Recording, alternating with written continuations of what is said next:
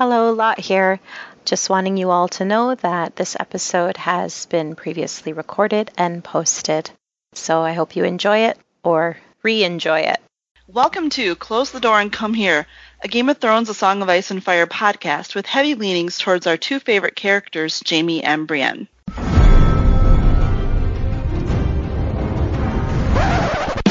There, there was a bear there,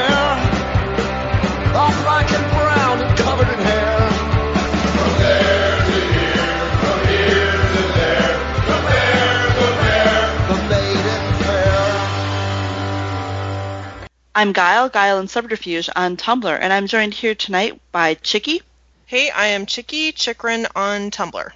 Clotho, Hi, I'm Clotho, Clotho Spindle on Tumblr. Eon, Hey, this is Eon. I'm Eon Blue Negative on Tumblr. and returning guest Ellie. Hi, I'm Ellie, and you can find me at attention deficit dash aptitude on Tumblr.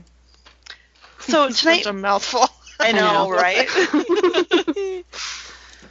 so tonight we're going to dive into A Clash of Kings with Catelyn's first chapter in the second book of the Song of Ice and Fire saga. So um, presumably we are going to have spoilers for the entire Song of Ice and Fire and Game of Thrones. Um, this chapter seems to take place shortly after Rob's been declared the King of the North. He's had time to have a crown forged of bronze and iron, the metals of winter, Cat thinks, dark and strong to fight against the cold. And the chapter starts as Rob has Cleos Frey, our friend Cleos, yay, brought before him in Riverrun's Great Hall. And Cleos is basically scared shitless of. in my notes, you guys, okay, I, I have to break and share this. My notes say Cleos is basically scared shitless of, of Grey Worm. So- Grey Worm. I mean, he probably would be, but he's actually scared shitless of Grey Wind. yeah, makes a little more sense. yeah, which you know amuses Rob and his audience. And Rob tells Cleos he's going to release him to send peace terms to Cersei, but that he's expected to return with Cersei's answer and resume his captivity. He makes Cleos pledge to do so before everyone because honor, I guess. Yeah. You know Um, what's impressive about this that you kind of forget about is that Cleos actually does do this. I know. does have the honor Yeah. to Yeah. resume his prisonerhood. Be like, Well- peace out, buddy.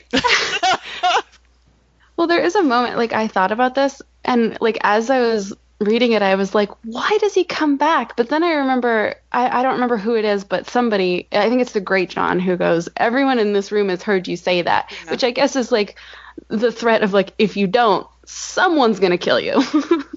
Yeah, to an extent. I mean, I think he might actually have some knightly ideals. Honestly, I mean, look at the way that he kind of gets after Jaime for picking on Brienne. Yeah, and is he part of Tyrion's escape plot later? No, he does not know that that's happening, as I recall. Spoilers. Um, so Rob makes his terms known, and to sum it up, they're the release and return of Arya and Sansa in exchange for Willem um, Lannister and Tion Frey. That the Lannisters return Ned's bones along with the bodies of his household to Winterfell. That they send ice to Rob and release the prisoners from the Green Fork in exchange for the release of captives from the Whispering Wood in the Battle of the Camp Sans Jaime. They want the Lannisters to acknowledge Rob as the King of the North over the lands north of the Neck, lands watered by the Trident and bordering the Golden Tooth to the west and the Mountains of the Moon to the east. And then additionally, the Iron Throne will send Rob ten noble prisoners who will be gradually released as the peace holds. And Cat I mean, note- like you kind of have to think of this as like an opening salvo, right? I mean, like first round of negotiations is. I mean, he he's like, you know, I have to be this harsh. I have to be this harsh. But it, it's like in the back of his mind, he must be thinking there must be an offer for which he might give up Jaime. To, I mean, I despite what he says later. You know, I, I mean- and I don't know. You know, Kat. We we find out that Kat doesn't seem to think the terms were sweet enough, and you know she thinks Rob should be willing to trade Jaime for Sansa and Arya. Mhm. And you know, to me, it was like if Rob thinks that the only thing that Cersei will take is Jaime, and you know, if he knows that this will piss off some of his men, it's like, yeah, other other than being a negotiating point, why is he offering terms at all? Yeah, I mean, it, this just the fact that he's negotiating is pissing off Karstark. So like, Right. why even do it if you're not willing to go far enough to get it done? I guess I don't know. It's it's one of those weird things where it's like, can he just not even say it, or does he really not even consider it a possibility? I it's I mean, it's, is- it's kind of one of those things that's hard to know. I Is mean, it like just to be noble, you know? I don't know because it's such. I mean, he's asking for a lot. I mean, it's like Oh, the whole yeah. Yeah, I mean, Shit the kingdom. He's asking for everything. I think. I mean, is there anything that he wouldn't want here No. other than the No. Iron Throne? He's not. Yeah, I mean, he's asking for absolutely everything. I mean, doesn't And- it sound yeah. like opening round of negotiations where you just ask for everything in the Yeah. kitchen sink, Yeah. knowing you're not going to get it all, and Aim you're high. willing to move then on the next? Yeah, I mean, Um, who knows? I have a, you know, what do we think of Karstark? Because I feel like he's being super unreasonable, and his attitude that he should be entitled to some revenge against Jaime, who killed his sons, you know, as legitimately as possible in the society. Like I feel Yeah. that Rob, that the Greatjon, like these other lords need to kind of take him aside and be like, we get that you're grief stricken, but your attitude is fucked. Like. they well, were he's killed in got to battle. want to disconnect from release reality. Jaime. Right, like you should frankly want him to release Jaime so that you can kill him in battle. I mean, that's Because that's too, yeah. acceptable. Yeah, they were killed in battle. They weren't. It wasn't like he, you know, in the ambush on their, their Murdered them under too, Gust, you know? right? Yeah. yeah, yeah, or or killed them, um, you know, in a in a in a prison guard capacity, like they showed Yeah. on the show. It was not that circumstance. I mean, yeah, what is more honorable than battle? They literally died protecting Rob. I mean, they died an incredibly honorable death in, in a, you know, in frankly a socially acceptable way. And hmm the fact that he can't get that, it means he kind of like basically needs to be sent home. He Yeah. really My- does. Be like, give one of, you know, Cool off. give someone Yeah, else. So time out time. Go yeah. stick in your Yeah. head in some snow. well, it's Yeah. it's like the same way Guile that you're always like, I wonder what strings Littlefinger is pulling in in King's Landing with Joffrey and stuff. It's kind of, you wonder, okay, is is is Roose pulling some strings here with Karstark to keep him just this enraged, or you know, like hmm. why is he so unreasonable about, about this? Although later, when you learn more about the Karstarks, George kind of characterizes them as a very hot-blooded and short-thoughted people, the men especially. So I don't know if, if it's just that. So, um, Kat and Rob get into this kind of nasty. I mean, not nasty, but it's you know, it's a deep fight about the fact that Rob admits that he would have considered trading Jaime for Ned, but not his sisters. And Edmure tries to defend Rob, but really, Cat nor neither Cat nor Rob is having any of it. And Cat accuses him. Uh, she says, "Girls are not important enough, are they?" Which, I mean, Which is basically, reality. Yeah. Yeah. although yeah i mean there's there's really no other way around it unfortunately and you know they kind of get down to the heart of the problem between them at this point i- which is that rob feels like he's outgrown his mother Yeah. and you know he offers her a bunch of options to leave she can go to winterfell she can go to the twins and help pick out rob's wife or she can go with theon to pike and kat declines claiming that her place is with her dying father but again she questions the wisdom of sending theon to treat with his own father and you know could you imagine what would have happened if she had gone with Oh, theon God. I was No. wondering about that. Oh God. Damn. But I mean, do like, think- go ahead Theon would have had a lot less fun. yeah definitely well and then eventually more fun but oh, Do you think that Balon would have taken her as a hostage? oh, absolutely. Yeah. Yeah. Oh yeah, but like the the whole thing here. I mean, you get where Rob's coming from, and you again, you know, like wondering who's pulling strings. It's like you kind of wonder who might be advising Rob to take this move. You know, might might Edmure have been in his his ear about getting Cat gone or something? You know, I don't. Oh, I don't think Edmure wants Cat gone because then he might have to go deal with his dad. Oh, wasn't there some line about um, Theon smiling about something? Oh, what was it? Was it? Like he, when, I think it's that he. Wasn't there a line about how he always has smiles like he, you know, has some secret joke. Yeah, like when when they were talking when he was talking to Cleos. Something. Yeah. Right, but I think that's just like his, His look. personality. It's just his I face. honestly don't think that anyone would have to whisper in Rob's ear to make him feel this way about his mother right now. Because I was listen like reading this argument and going through it, I was like, it almost seems like they're not even really arguing about Theon anymore. It seems like they're really arguing about Jon, where she she has always looked at Theon with suspicion, and I and Rob has always seen him as another brother, and he's like, you've done this before with Jon. I mm. don't really trust your judgment anymore.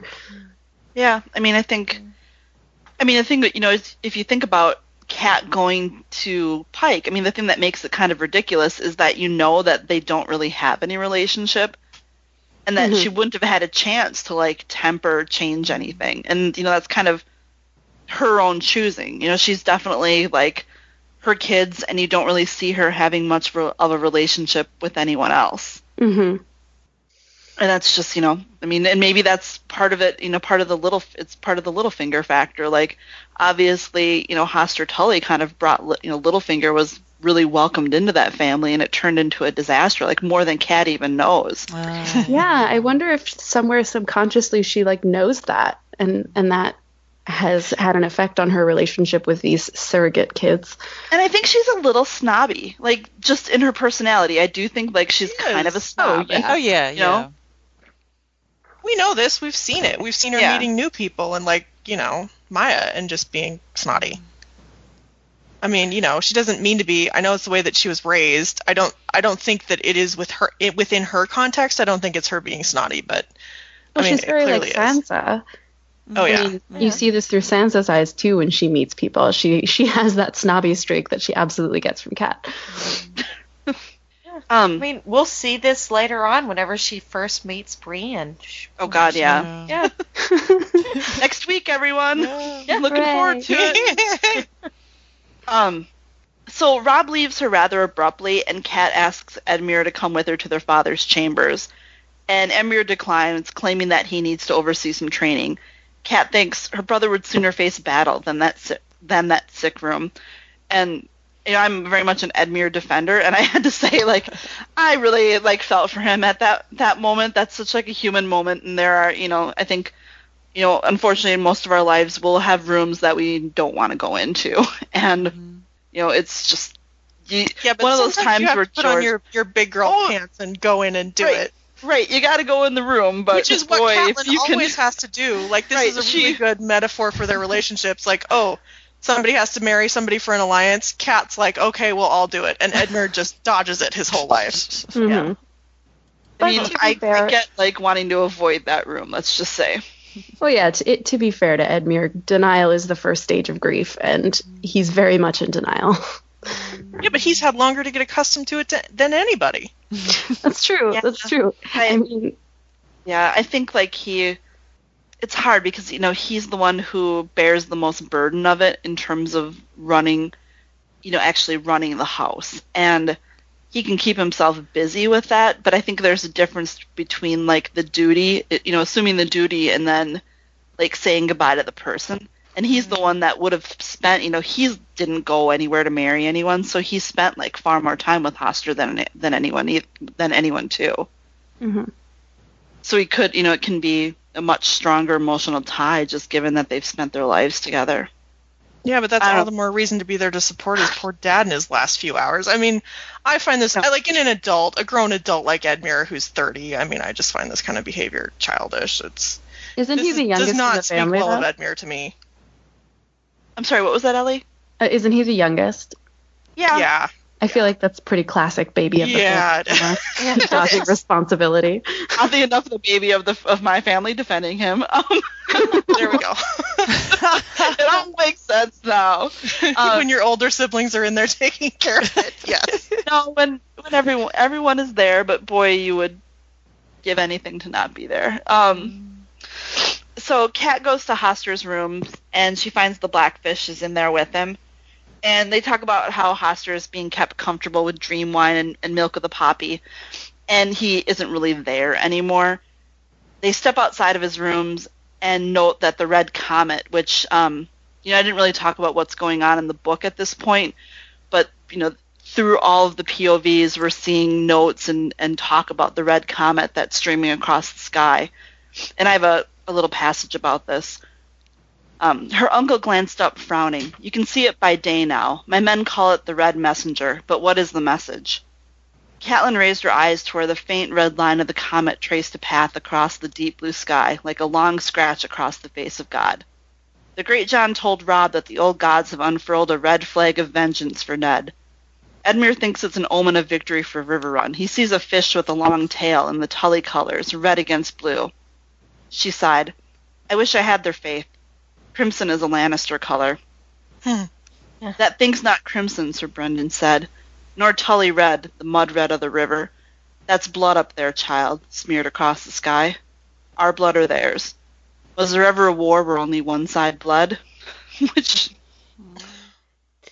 Can I Oh, just George. say, I had completely forgotten about the comet, and I You- enjoyed yeah. it so much. It's one of my favorite parts of this book. Is just everybody speculating on this comet, which of course, Oh yeah. F- from a reader perspective like me, like I'm like, well, it has no meaning. It's just a comet, you guys. Right. I know. By A Dance with Dragons, you've totally forgotten about that comet, and Uh-huh. there's the whole theory about that comet's gonna be the ending of the se- of this whole story. That's gonna close it. Like, like sweet meteor of death, huh? yeah, that's how it all ends. That'd be awesome. like what? It crashes into the ground and kills everybody. Yeah. Yeah, you know it's funny. I remember this being one of the the things that I found so visibly poignant about the show. I think okay, now don't quote me because I'm not sure, but I think it, they took one episode and kind of did several shots of people seeing this comet, if I Yeah. recall mm-hmm. yeah, correctly, and yeah. That was really cool. It's one of those things that it can be hard when you're reading to kind of connect the world together because it takes so long to get through all the POVs and kind of get, you know, match up same points in the story. Um, and it was a really cool thing on the show, seeing the comet and and exactly like you said, Ellie, just seeing people kind of throughout this portion of the story seeing this really bad omen. Obviously, everybody agrees it's a bad omen in the sky. Well, some Oh. people think it's a good omen, like Edmure. Yeah. Well, or you know the dragons. Yeah. hmm Yeah, yeah. Well, it's obviously supposed to be Targaryen red. That's the red, since he can't pin what house it is. So Brynden updates Kat on what's going on in the Riverlands, and the lords that Edmure has released to go back and defend the, defend their lands are basically getting crushed by the remaining Lannister forces and ver, um, various Reavers, essentially. Um, Blackwood's lost everything but his keep, and the poor boy, the poor boy Lord Derry, who I think was eight, um, lost his life to Gregor to Gregor Clegane. And he mentions a lot of the characters that we'll meet pretty soon via Arya, and then later via Jaime's um, POV chapters. And we hear about the Brotherhood, the Brotherhood Without Banners, and Vargo Hoat and Amory Lorch. So, you know, as you're reading the book, you start to get the sense of, you know, this is what Arya is walking into. She's, you know, Mhm. basically walking into this hell in the Riverlands. And in the meantime, Tywin Lannister himself sits safely behind the walls of Harrenhal. And the Blackfish tells Kat that Tywin has unleashed this tear in the Riverlands precisely because he wants to provoke Rob to attack Harrenhal. And I have another um, short passage about Harrenhal, which I thought was kind of cool. Um, my first rule of war, Cat, never give the enemy his wish. Lord Tywin would like to fight on a field of his own choosing. He wants us to march on Harrenhal. Harrenhal. Every child of the Trident knew the tales told of Harrenhal, the vast fortress that King Harren the Black had raised beside the waters of the God's Eye 300 years past, when the Seven Kingdoms had been seven kingdoms, and the Riverlands were ruled by the Iron Men from the islands. In his pride, Harren had desired the highest hall and tall- tallest towers in all Westeros.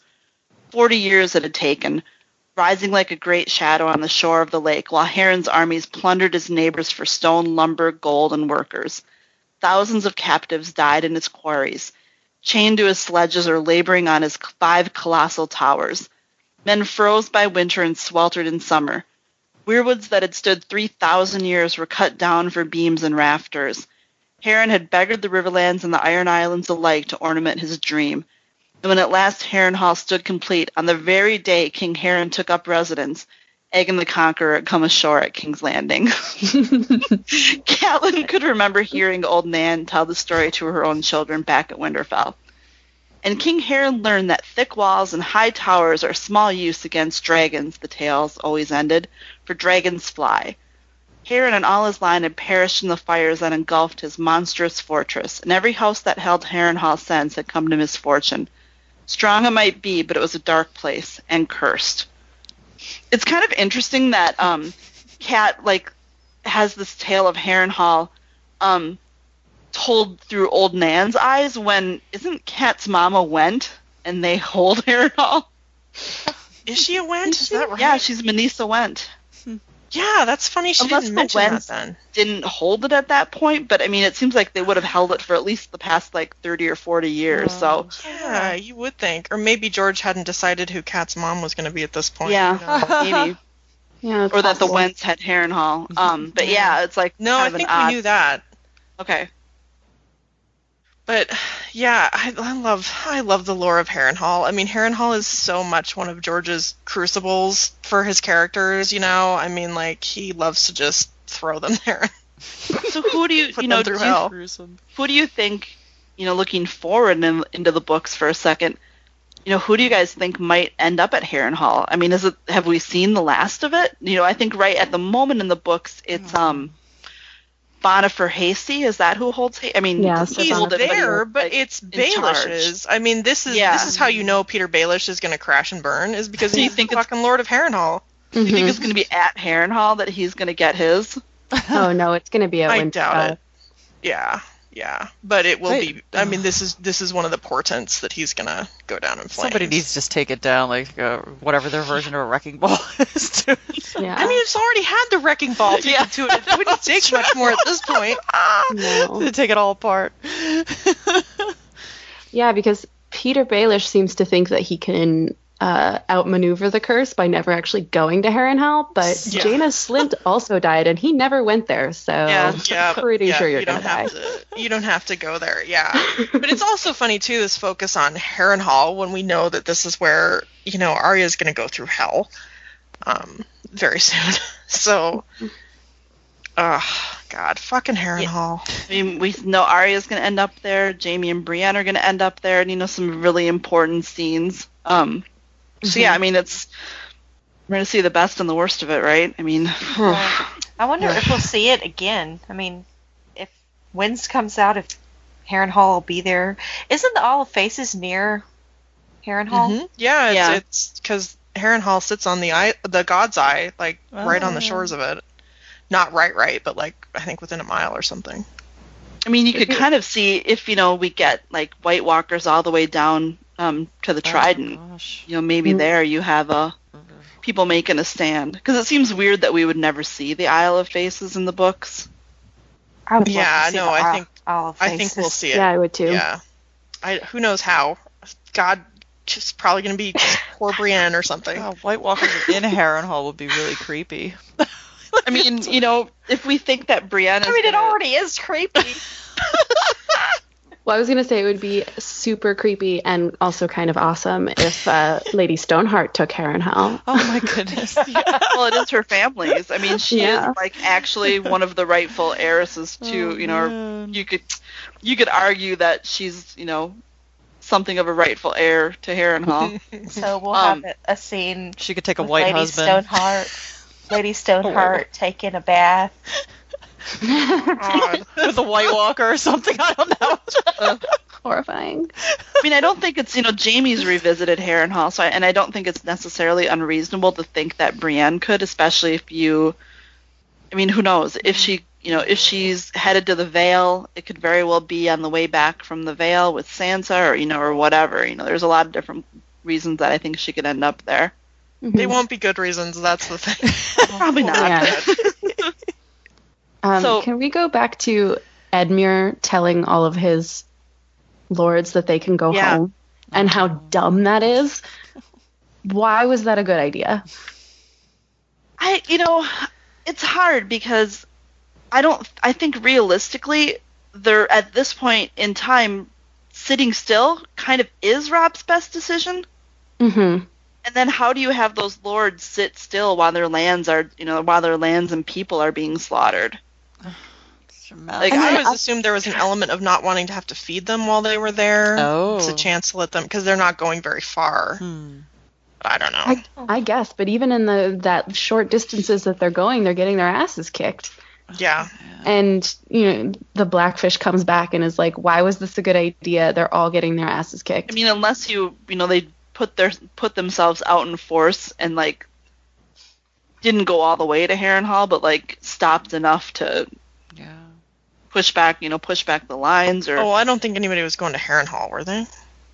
no, no. But No. yeah, it's they're I mean, they're in a dilly of a pickle as they say.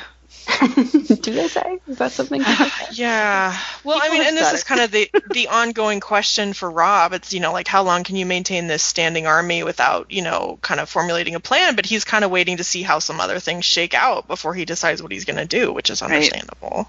So Well, and I'm kind of like I'm totally sympathetic to that, and I get that like it's difficult for these lords to see their people slaughtered and their lands burned and stuff. But on some level, it's kind of out of line for Edmure to suggest that they go home. Like everyone should be presenting a united front right now. And I feel like as much as I love Edmure and I'll defend him, I'm kind of like Edmure, why did you even bring this up? And like Rob is only 15, so I can see him making that decision, even though it's kind of a bad one. But it just doesn't make I sense. mean, because to they me. have to call. I mean, the, the idea is that they have to realize they'd have to call them back at some point, and I didn't know. Uh, if they- exactly. Oh yeah, they know they know they're going to need them back.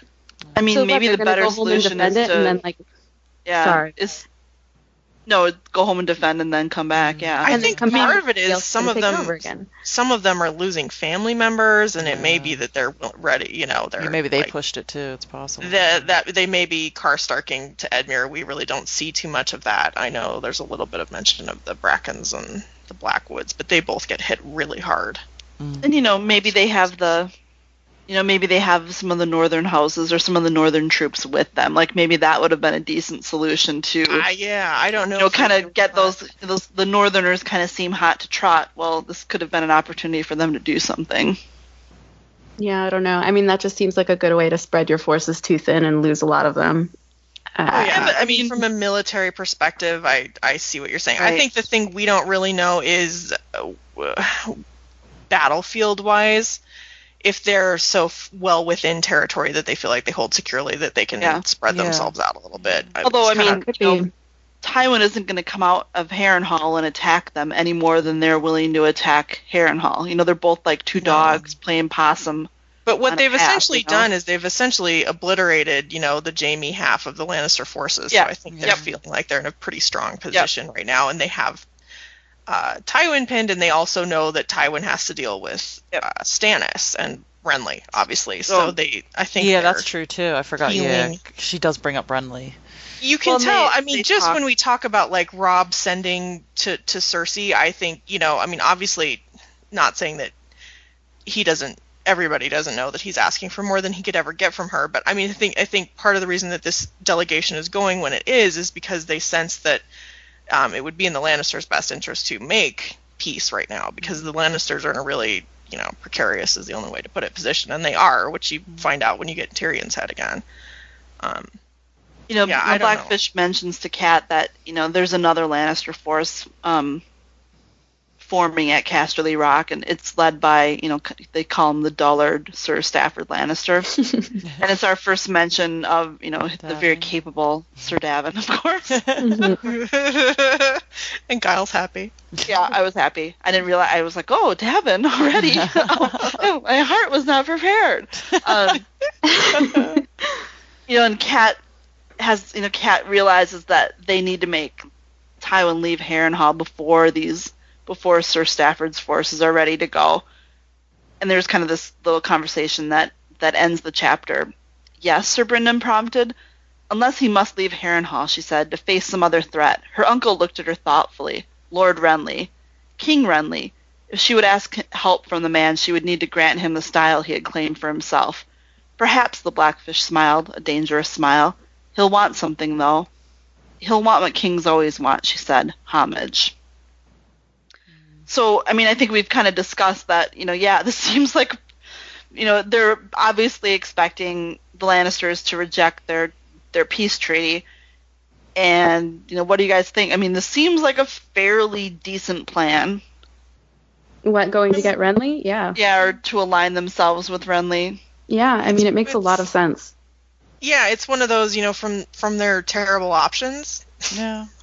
Obviously, Renly, is, you know, you know, you're gonna have an easier time negotiating with Renly than Stannis. Oh, Everybody yeah. knows that. Yeah, everyone pretty much knows that like Stannis will not put up with your shit. Yeah, well, and from this position, I mean, it looks like Renly's going to win the day. I mean, you know, he's got the Tyrells in his back pocket, so between Got the Tyrells, and the Stormlands, Stormlords, Yeah. yeah. yeah. His big lady wench. Like, I mean, he's everything's coming up Renly. he's got his superhero.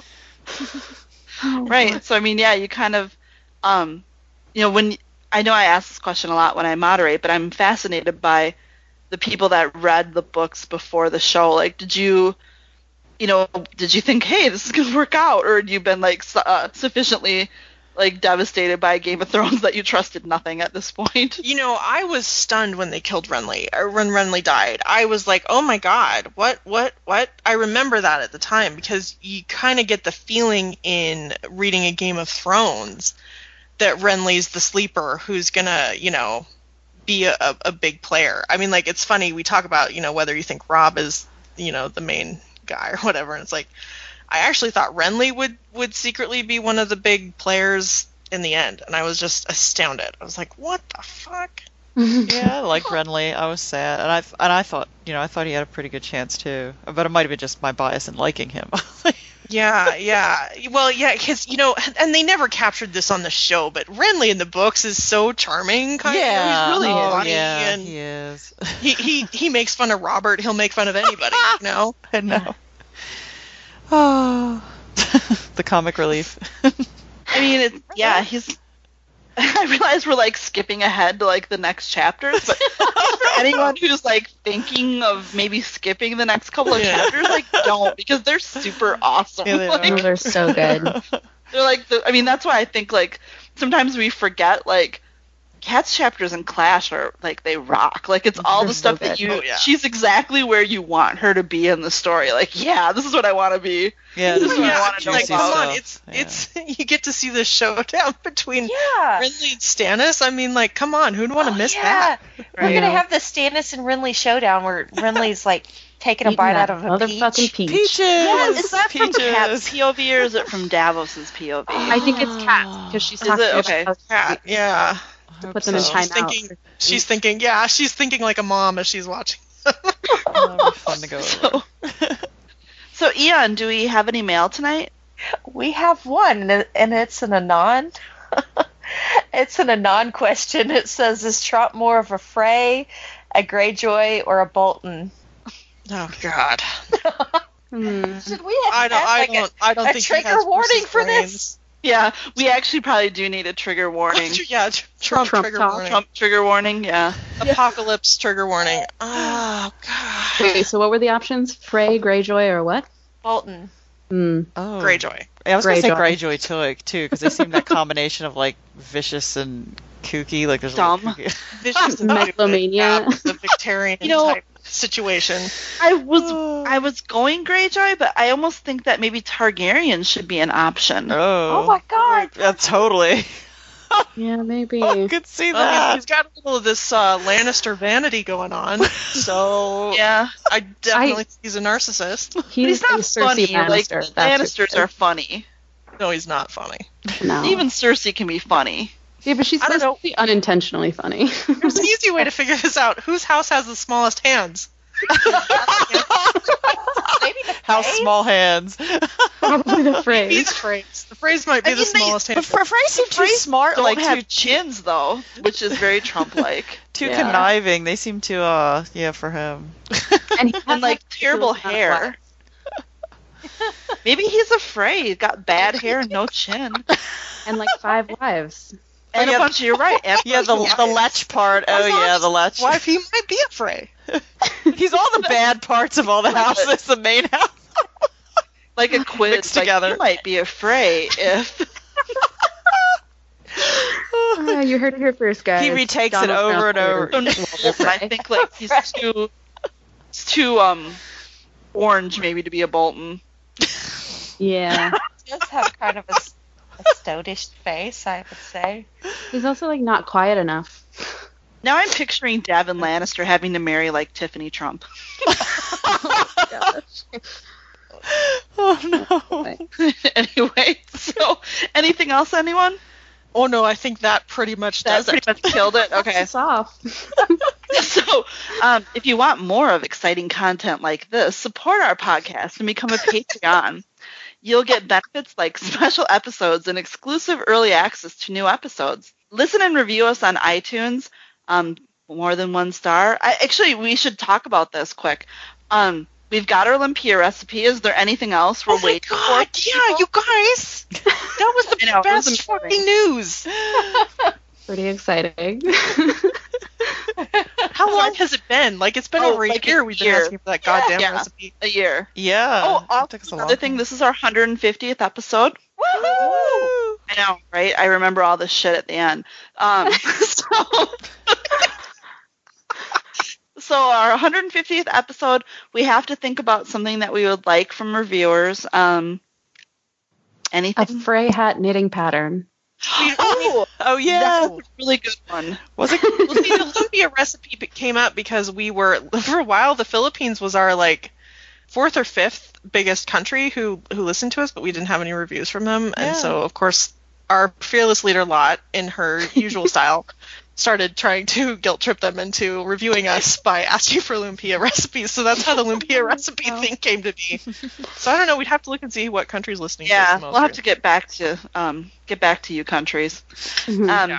So anyway, listen and review us on iTunes, Podbean, Stitcher, Google Play, and all of the other places. Find us on Tumblr, Twitter, and Facebook. And you can email us at closetheDooran at gmail.com. And I want to thank the panel and thank you all for listening. Um, closing the door. Get out.